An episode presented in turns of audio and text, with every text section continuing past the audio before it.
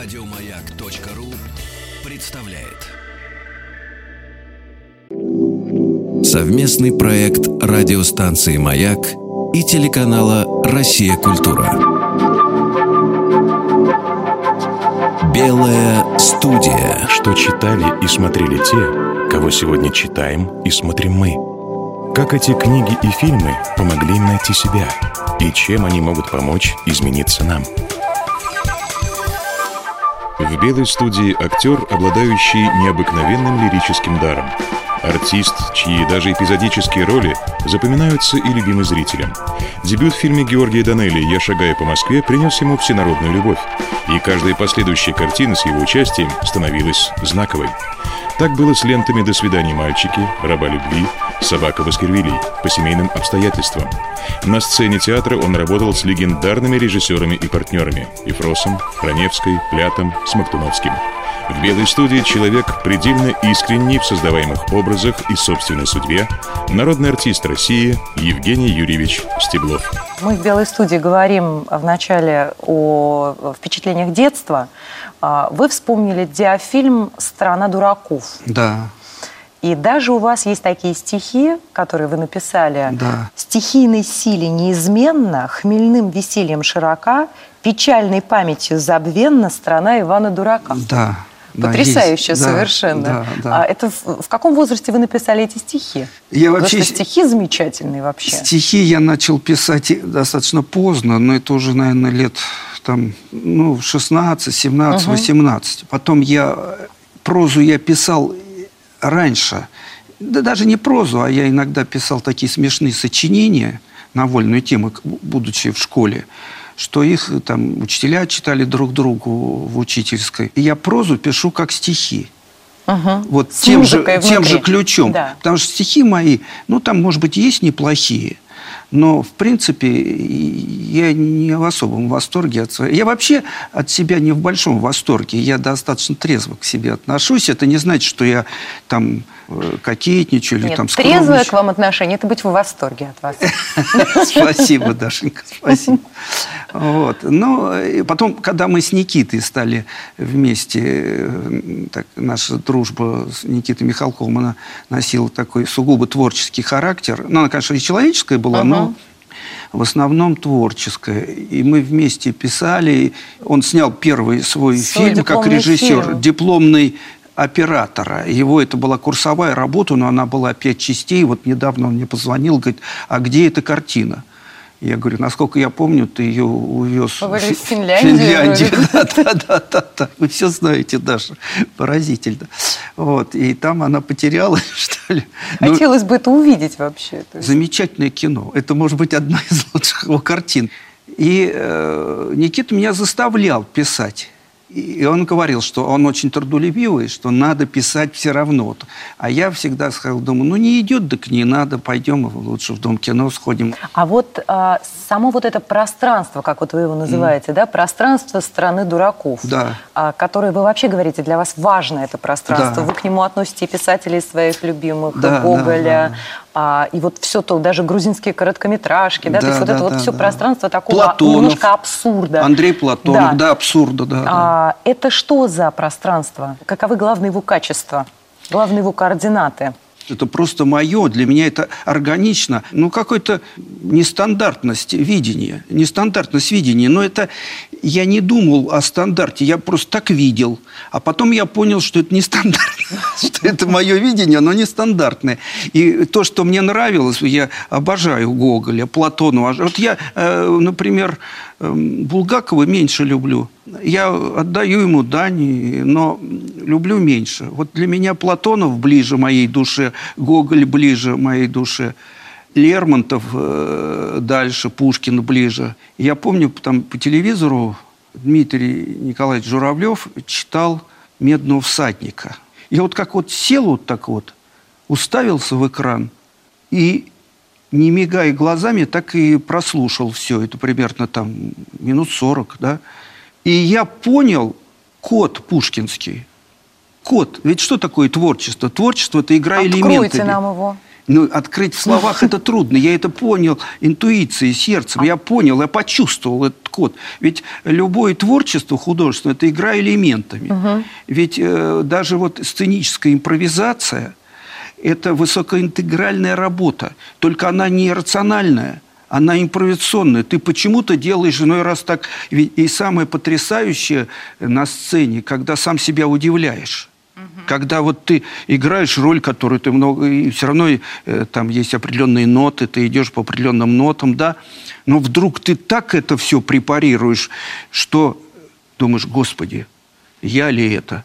То, о чем вот. вы говорите, это как такие вот, э, как сказать, эвристические прозрения, которые да. мы там мы связываем иногда с учеными, да, там Эйнштейн, к примеру. Да, да, да, да. Когда связываются э, вроде бы понятные вещи, которые раньше никому не пришло э, на ум связать или показать вот в таком да. сочетании. Вот вы говорите, вы почувствовали код Пушкина. Да. И это было как Я озарение... понял, извините, что перебиваю, я понял, как вот он играет этими элементами, как ритмами, как красками, как э, созвучиями слов. Вот я почувствовал это. И мне это вот, я для себя, как сказать, эврика, открыл это. И да. мне легче стало работать. А вот свой собственный код э, найти, это же очень сложно. Э, да. Вы невероятно органичны уже в самых первых своих работах, да. да? То есть я шагаю по Москве, понятно, что это там любимая картина, и вы там просто совершенно гениальный на взгляд вот зрителя, да? Но вы сами на тот момент, ну вы признавались, что вы еще это не делали осознанно, то есть условно говоря, на тот момент вы еще свой код а, не нашли? Нет, я вам скажу так,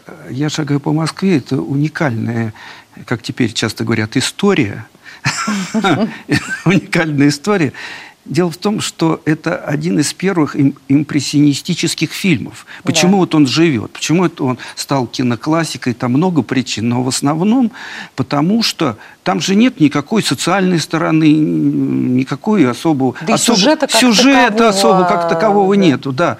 Но а, там поразительное, вот Господь собрал нас всех, конечно, сердцем и руками Георгия Николаевича Данелли, потому что его мир, ведь мое счастье было, что я шагаю по Москве, я попал не просто в кино, а в свой мир я попал. Угу. Я еще даже не осознавал, насколько это мой мир. Несколько такой мир смещенный, да, да вот да, такой да, да. абсурдный. Но я люблю внутренний абсурд, Именно. я не люблю внешне выраженную абсурдную форму. Это мне не интересно. А вот когда внешне все вроде реалистично, как у Гоголя, а как его называют, что это фантастический реализм творчества Гоголя, а, а внутри это совершенно невероятно. Отчасти даже это есть у Толстого, у Льва Николаевича. Отчасти, потому что, конечно, писатель, он выдающийся но больше, например, у Достоевского, потому что мне Достоевский ближе, потому что он полифоничен. Ну, вы вообще говорили, что Достоевский для вас это не такой сумеречный да, писатель, да, да. а что... И вы даже писали статью в свое время да, да. о юморе Достоевского. Да, да, да. А, и, в общем, это действительно в нем э, есть. Более того, один из его персонажей говорит, что юмор это вообще проба души. Да, замечательно. То есть, да. в принципе, то, над чем люди вместе смеются, когда ты вместе с кем-то смеешься и понимаешь одни шутки, да. и это очень это настраивает очень на одну волну. Это и в этом смысле я шагаю по Москве, это, конечно, было уникальное совпадение многих э, людей, которые все, в общем-то, смеялись. Ну, это поэтика Шпаликова, в первую очередь. Да. Это мир режиссуры Георгия Николаевича Данелия. Это камера Вадима Ивановича Юсова, гениального, можно сказать. Георгий Николаевич Данели, э, когда умер Вадим Иванович, он сказал, что это, для меня, что это лучший оператор в мире, он его считал. я тоже так... Э, а почему, знаете? Потому что Вадим Иванович, он откликался на все вызовы времени, э, но вводил это в пространство классики. То есть он брал любой изм, угу. любой сюрреализм, там что угодно, угу. но вводил это э, с помощью вот своего дарования в пространство культуры. Знаете, Дашенька, а я вот э, насчет Ишака Москвы, я долго не понимал, что я там замечательно сыграл. Я долго это не понимал. Долго. Прошло несколько лет, и когда я в очередной раз выступал с роликами своими подрабатывал э, встречи со зрителями, вдруг я понял, что я действительно классно там работаю. Потому что, наверное, знаете, то, о чем вы сказали в начале нашей беседы, что для вас вот это вот смещенное чуть-чуть существование, оно было нормально. Нормально, естественно. Вы не понимали, да. что это может вызывать, а как бы вот Шпаликов, да, сравнивал вашу работу с работой Чарли Чаплина. Да. И действительно, то, что вы делаете, делаете и там, и то, что вы делаете в других своих ролях, это какое-то удивительное э, то есть при внешней, во-первых, серьезности часто. Да, да, Вдруг да. невероятно внутренне смехотворный э, эффект. Да, да. Причем чем вы серьезнее, э, тем смешнее. Даже вот там, например, э, доктор Мортимер, он Да. говорит все время вот эти черепа, вот у вас очень интересно. Это безумно смешно, потому что просто Да, при да, этом да. вы говорите это невероятно с какой-то вроде как очень Убежденностью убежденностью, увлеченностью Да, да. вот этой антропологией, Да, которой да, он да, да, занимается. да, да. Я никак не ожидал, мистер Холмс, что у вас такой удлиненный, такой череп и такие выпуклые надбровные дуги. Ваш череп мог бы послужить украшением любого антропологического музея. Я польщен. Считаю вас вторым по величине европейским экспертом. Интересно. А кто, по-вашему, имеет честь быть первым? Месье Бертильон пользуется авторитетом у людей э, с научным складом мышления. Но как практик вы не, не знаете себе равных, это признано всеми. Э, Надеюсь, сэр, я не позволил себе излишней. Так, самую малость. Совместный проект радиостанции «Маяк» и телеканала «Россия. Культура». Белая студия. Сегодня в «Белой студии» народный артист России Евгений Юрьевич Стеблов. Вот вы э, начали перечислять людей, которые работали над э, «Я шагаю по Москве», да, и, и нужно, конечно, назвать и композитора тоже. О, а- а Да. Андрей Петров, Андрей Петров, э, э, замечательный, как-то после съемки мне Георгий Николаевич говорит, пойдем музыку послушаем. Андрей Петров, говорит, привез темы. Вот стал он играть на рояле темы. И потом Георгий, несколько тем сыграл. И Георгий Николаевич мне говорит, тебе какая тема нравится больше? А я немножко был там ну, так мне казалось. Может быть, это было не так. Я се- себя немножко там ощущал городским сумасшедшим в группе. Ну, Такой, знаете... А вот интересно, как Женя скажет? Такой, знаете... Как бывает да, такой, да, да, да. И вот, и мне Георгий Николаевич говорит, вот э, какая тебе тема понравилась? Я говорю, вот это. И он говорит, и мне тоже. Вот, вы- да, вот знаете, как совпало. Хотя ее, она такая красивая в картине, потому что она в оркестровке, а там-то та-та-та-та-та-та-та-та-та, ничего вроде особенного, когда он наиграл это.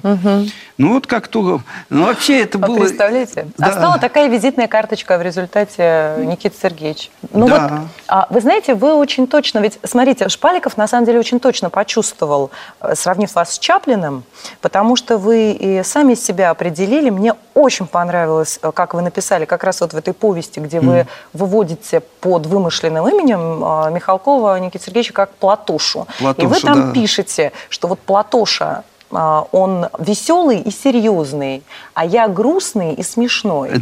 Это абсолютно точно. Причем не только относительно вот вас с Никитой Сергеевичем, что правда, но и вообще как-то люди делятся Да, да, на да. таких Да, да, веселых да. и серьезных, Да, и да. грустных и смешных. Да, да, это так. И вот это сочетание грустного и смешного, даже вот в этих стихах про э, страну чудаков, у вас там уже слова печаль, Да, да? да, да, То есть да. это какой-то э, неотъемлемый элемент э, ва- вашего э, кода. Да, наверное, потому что мы вообще э, с Никитой мы как бы э, две стороны одной медали, вот если, если творчески вот так. Мы с ним э, эмоционально по, по эстетике очень близки. И поэтому у нас взаимопонимание такое, ну, даже и разговаривать не надо. Мы очень легко друг друга понимаем. А вот с Андреем Кончаловским тут сложно. Потому что там все через голову. Там через... Вот мы с Никитой никогда особенно не, не говорили или говорили какими-то условными такими выражениями. А Андрей, он рациональный. И вот я тут работал с ним, Дорна у него играл в «Чайке», он у нас ставил Дорна. И через неделю я просто... Я не знал, куда деваться. Ну, куда деваться, не знал. И я ему сказал, я говорю, Андрей, нам надо поговорить. Мы сели, я ему рассказал свое видение. Он говорит, ну это у нас с тобой концептуальное расхождение. Но я бы не хотел тебя терять. А потом мне говорит, ну давай еще пару дней попробуем. И пошел мне навстречу. Я ему пошел навстречу. И мы выработали какое-то такое вот компромиссное пространство – которая э, мне позволила у него сыграть, и он был очень доволен, угу. очень был доволен в результате. А вам вообще вот это, вот вы говорите, подход через голову, да, да. у Андрея Сергеевича, да. а, вам это сложнее, то есть вы э, чувствуете и вот то, что вы говорите, да, импрессион, да, как да. вот вам импрессионистическое вот это вот э, поле, оно ближе, вам в нем легче существовать, естественнее. Нет, дело в том, что у меня первичная интуиция, вторично э, осознание. У меня импульс идет, потом я осознаю, угу. что это за импульс. Уже на, на основе этого импульса я иной раз и конструирую. Угу. Но я никогда не конструирую изначально. А вот очень сложно в этом смысле, как кажется, по крайней мере, со стороны, управлять этими импульсами. То есть одно дело, допустим, ты знаешь как, головой знаешь. Другое дело – это какой-то другой орган, да, другая часть тебя, которая отвечает за а, то, что ты делаешь.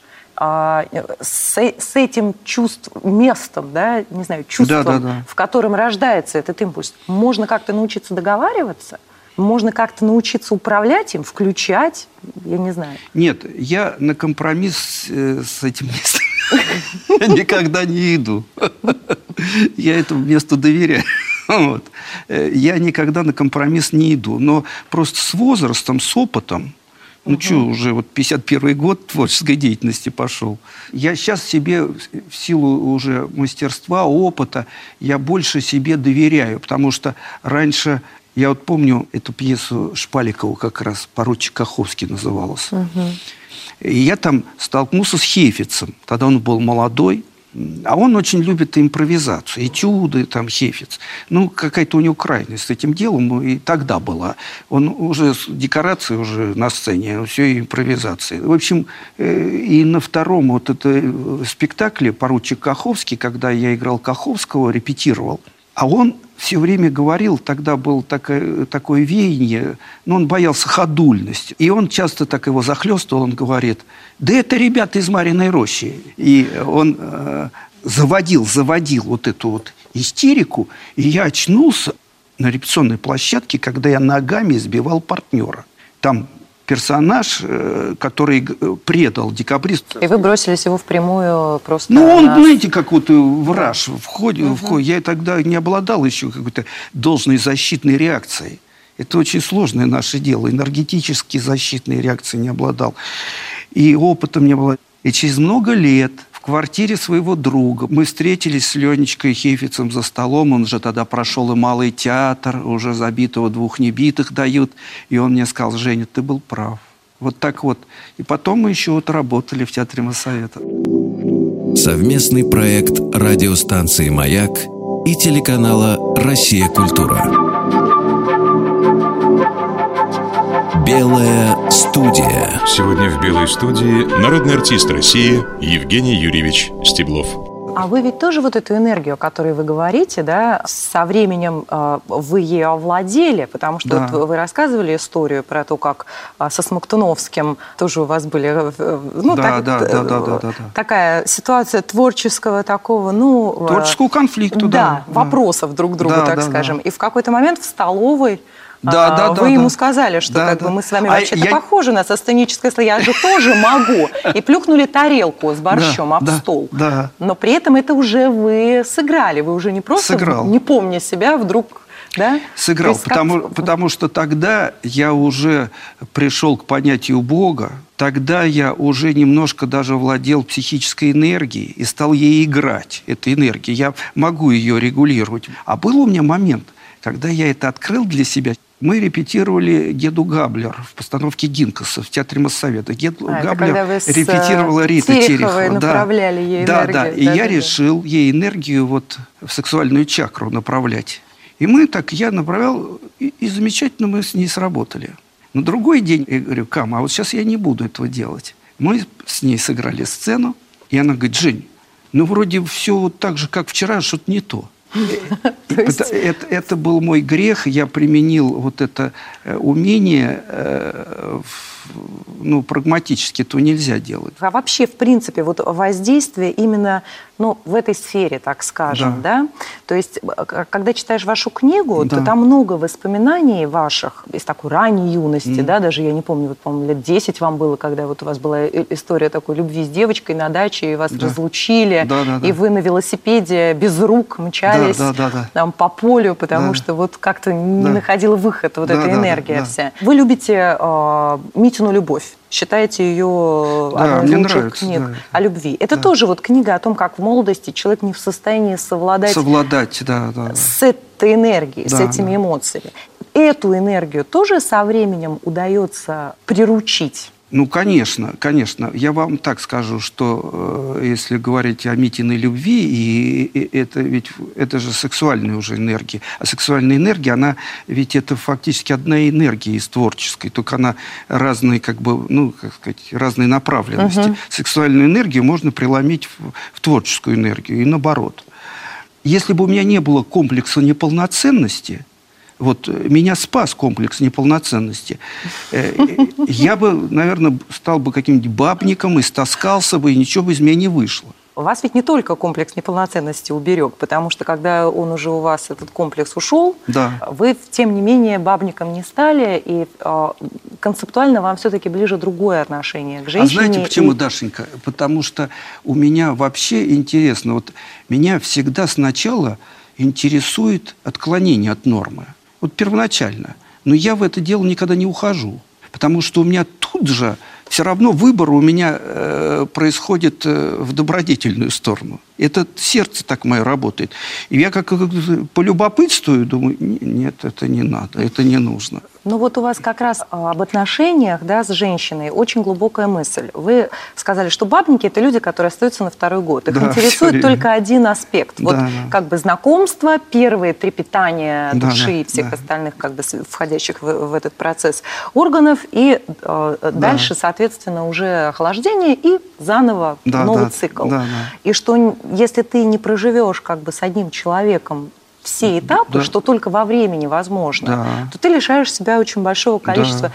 Более того, меня а, вообще поразило ваше признание, которое вы сделали, по-моему, в книге как раз, или, может быть, где-то вы говорили, что вы сожалеете, что ваш первый опыт да. был не с любимым, не с, да. не с вашей да. женой. Да. Что вообще-то вы бы предпочли, да. как, в общем-то, это было когда-то давно-давно да, принято. Да, да. да? да, потому что э, у нее туда меня никого не было. И хотя она была, э, Танюшка была очень сильным характером человек, но а, она была очень артистична по природе. И, э, и поэтому она очень легко воспринимала какие-то вот художественные аспекты моей натуры с пониманием, с таким. И потом в ней была вообще такая... Э, ее унизить было нельзя. В ней был, был такой стержень какой-то внутренний, нравственный. В любой ситуации она э, была, ну, сказать, она никогда не теряла достоинства. В любой ситуации – Э, конфликт, не конфликт, вот все равно. Это у нее было какое-то э, редкое такое качество, конечно. Ну, конечно, это и меня сформировало как мужчину, и ее, наверное, как женщину, потому что за 38 лет мы много с ней. А потому что без любви и секс без любви – это физкультура, понимаете? Это, ну, что там, это неинтересно. В общем, это быстро очень. Вы правильно сказали, это вот что-то там первые какие-то сливки снял, и все. А дальше что? Ничего. Вот, понимаете? А тут вот, когда ты вместе... А более того, как, она же была сердечница тяжелая. Угу. И когда вот э, операции на сердце у нее там, и так далее, еще она 17 лет прожила, и там э, две тромбоэмболии, это как инсульт, э, и на третий только она ушла. И я вдруг открыл, что вот в, можно любить женщину в таком слабом, в таком страдании, в, страдании, Болезнь. в болезненном состоянии еще больше. Я поразился, я для себя открыл, что еще больше. Хотя многие, я так чувствовал, женщины, меня окружающие, там на работе, где они ко мне все с таким очень хорошо стали мне, ко мне относиться после Таниной операции на сердце, потому что наверное, Думали, что сейчас вам что-то будет не хватать. Да, да, да, да, да, да, да, да, да, да, да, да. Вот. А я как-то как был привязан к ней, так и остался. Более того, это невозможно объяснить, это уже какие-то... Ну, я вот понимаю Достоевского, когда, там, словами Федора Павловича Карамазова, вот мы, я играл Алешу Карамазова в театре uh-huh. «Братья Карамазова», спектакль, и когда Плят играл, Федор Павлович, он говорил, эх, деточки, поросяточки вы мои, обращаясь uh-huh. к своим сыновьям. Одно то, что она женщина, уже половина всего. И э, он, я уж не помню там в контексте, но он говорил, что изгиб – вот какой-то изгиб. Мне это очень понятно. Какой-то ключ, вот женский, эстетический ключ. Как-то я был на гастролях, пошел я в картинную галерею в Алмате, и я увидел вот это вот портрет э, Серова. Э, Иды Рубинштейн. Иды Рубинштейн. Ничего общего с Таней внешне нету. Но вот это вот смещение, вот эта абсурдность в ее пластике, в ее индивидуальности. И, и там эта абсурдность есть, в, в этом портрете. И я понял ее, я ее почувствовал, как женщину почувствовал ее эстетику, потому что э, Таня, она могла быть, она была тоже из страны дураков, но угу. при этом могла быть царицей э, когда надо. Вот в ней все это уживалось. И, э, конечно, для меня, э, когда ее не стало, и Сережа приехал, он еще в миру был тогда, сейчас он уже Ушел в монастыре, да, мой сын. И я ему почему-то первое, что я ему сказал, я говорю, конечно, то, что у нас было с мамой, это не может повториться, этого не может быть. Но однако почему-то, я не знаю, сказал, что присутствие женщины в своей жизни я не исключаю.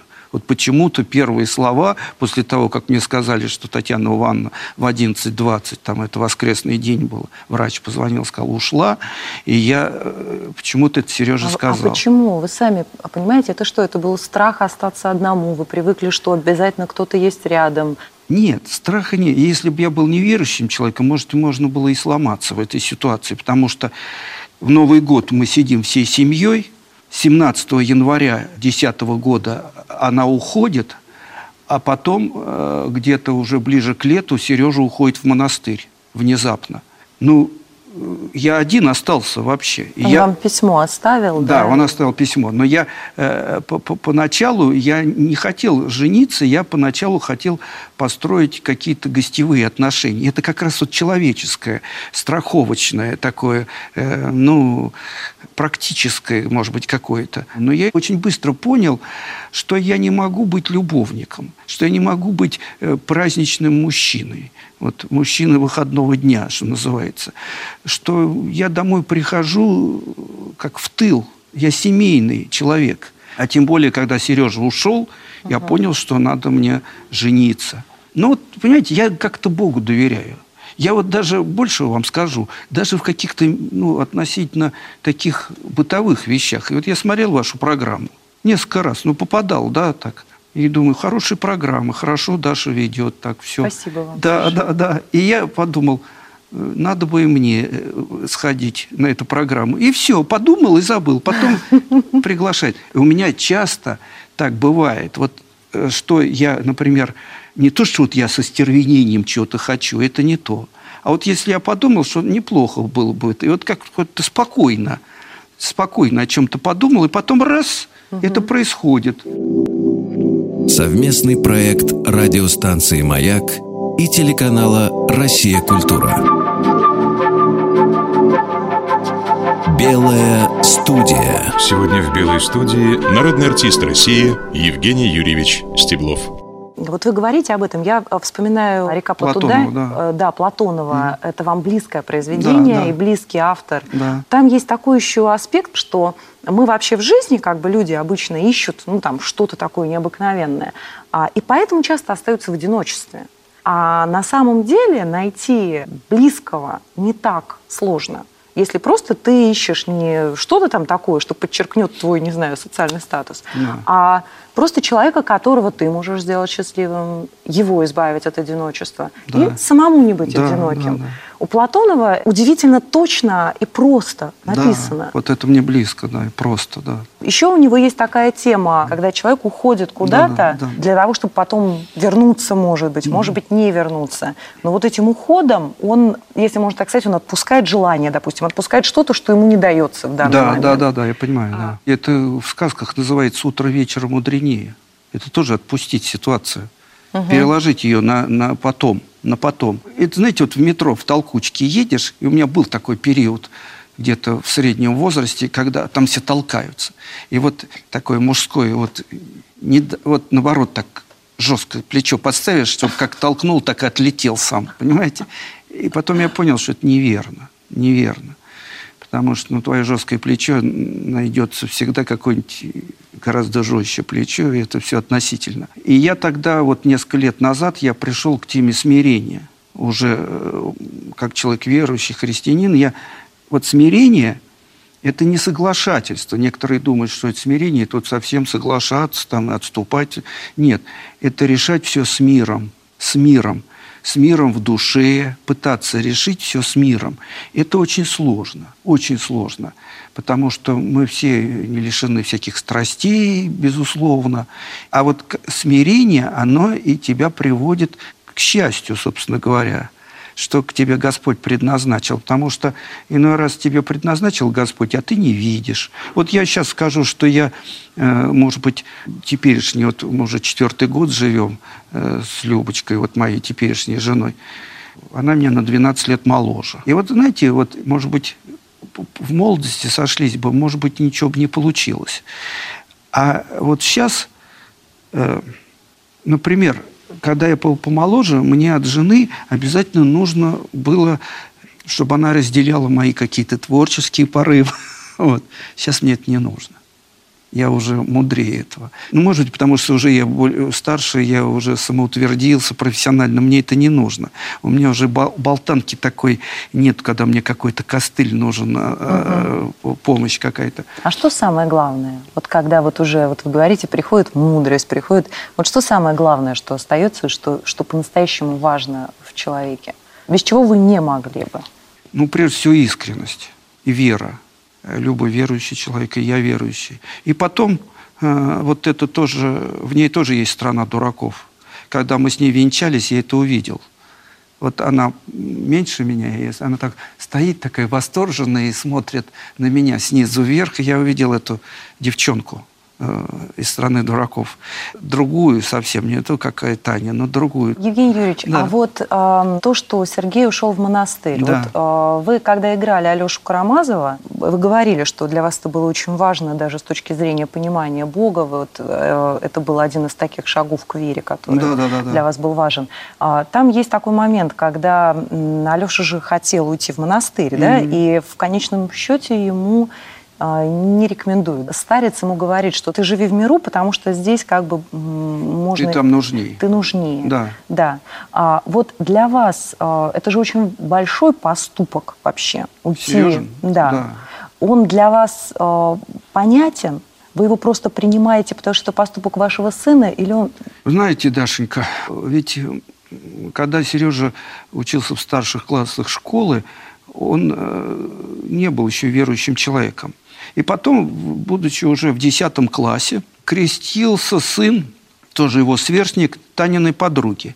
И Сережа поехал креститься с ним заодно. И вот, знаете, после он с такими семимильными шагами стал вот церковляться, что мне и не снилось. И потом он как-то вот такой, э, еще Таня была жива, он поехал э, вроде бы э, в Оптину пустынь потрудничать на 10 дней. И приехал такой восторженный, весь сиял, внутренне просто сиял. И э, когда мы что-то отмечали, какой-то домашний праздник, он сказал, что вот я хочу вам сказать, что это вот какое-то пограничное время, что то, что я жил до этого, э, моя жизнь, я чувствую, скоро изменится. Он сказал такие слова. И э, если раньше было мне внешне трудно, а внутренне легче, то сейчас э, мне внешне будет легче, я так чувствую. Он сказал, не говорил ни о каком монастыре, просто так сказал. Но, видно, думал. Вот сейчас, вот вы же его видели уже сейчас в монастыре, он действительно нашел то, что он искал? Он, он, сам... он очень как-то, он говорит, я ничего не хочу, я доволен, он говорит. Он, э, он очень спокоен, очень спокоен. Когда я с ним общаюсь, мне чувство, что я перед ним исповедуюсь. Потому что я думаю, чувствую, что как-то он духовно, может быть, в чем-то и старше меня. Он больше так молчит, юмор он свой не растерял такой же. Я думаю, что он он очень цельный человек, Сергей, очень цельный. И когда он э, сталкивается с какими-то настроениями мирскими, ему это очень тяжело. Внешне он может отшутиться как угодно, но ему это, в общем, тяжело. А там этого не нужно. Он мне как-то сказал, он говорит, папа, в миру э, многовариантность. А uh-huh. здесь ты это у Господа спрашиваешь, тебе приходит ответ. У них есть такое понятие в монастыре, так говорят, что не человек выбирает монастырь, а монастырь выбирает человека. И я, мне, конечно, было трудно принять, что род прекратился. Что род прекратился, это единственный сын. Он так трудно дался Тане, она с риском да. для э, могла просто не выжить. Э, и меня врач спрашивал перед родами, кого оставлять, мать или ребенка. И я тогда сказал мать, потому что ребенка я еще и не знал. А тут я был на исповеди у одного игумена. И как-то вот я, мы говорили на эту тему, и он очень мне помог. Он мне говорит, понимаете, ведь уход человека в монастырь – это не конец рода, а это венец рода, он сказал. И вот это вот венец рода, эта трактовку меняет. И после этого я как-то успокоился, потому что все в руках Божьих. Потому что человек предполагает, а Господь располагает. Что мы знаем о Конечно. себе? Что мы о себе знаем? Совместный проект радиостанции «Маяк» и телеканала «Россия. Культура». Белая студия.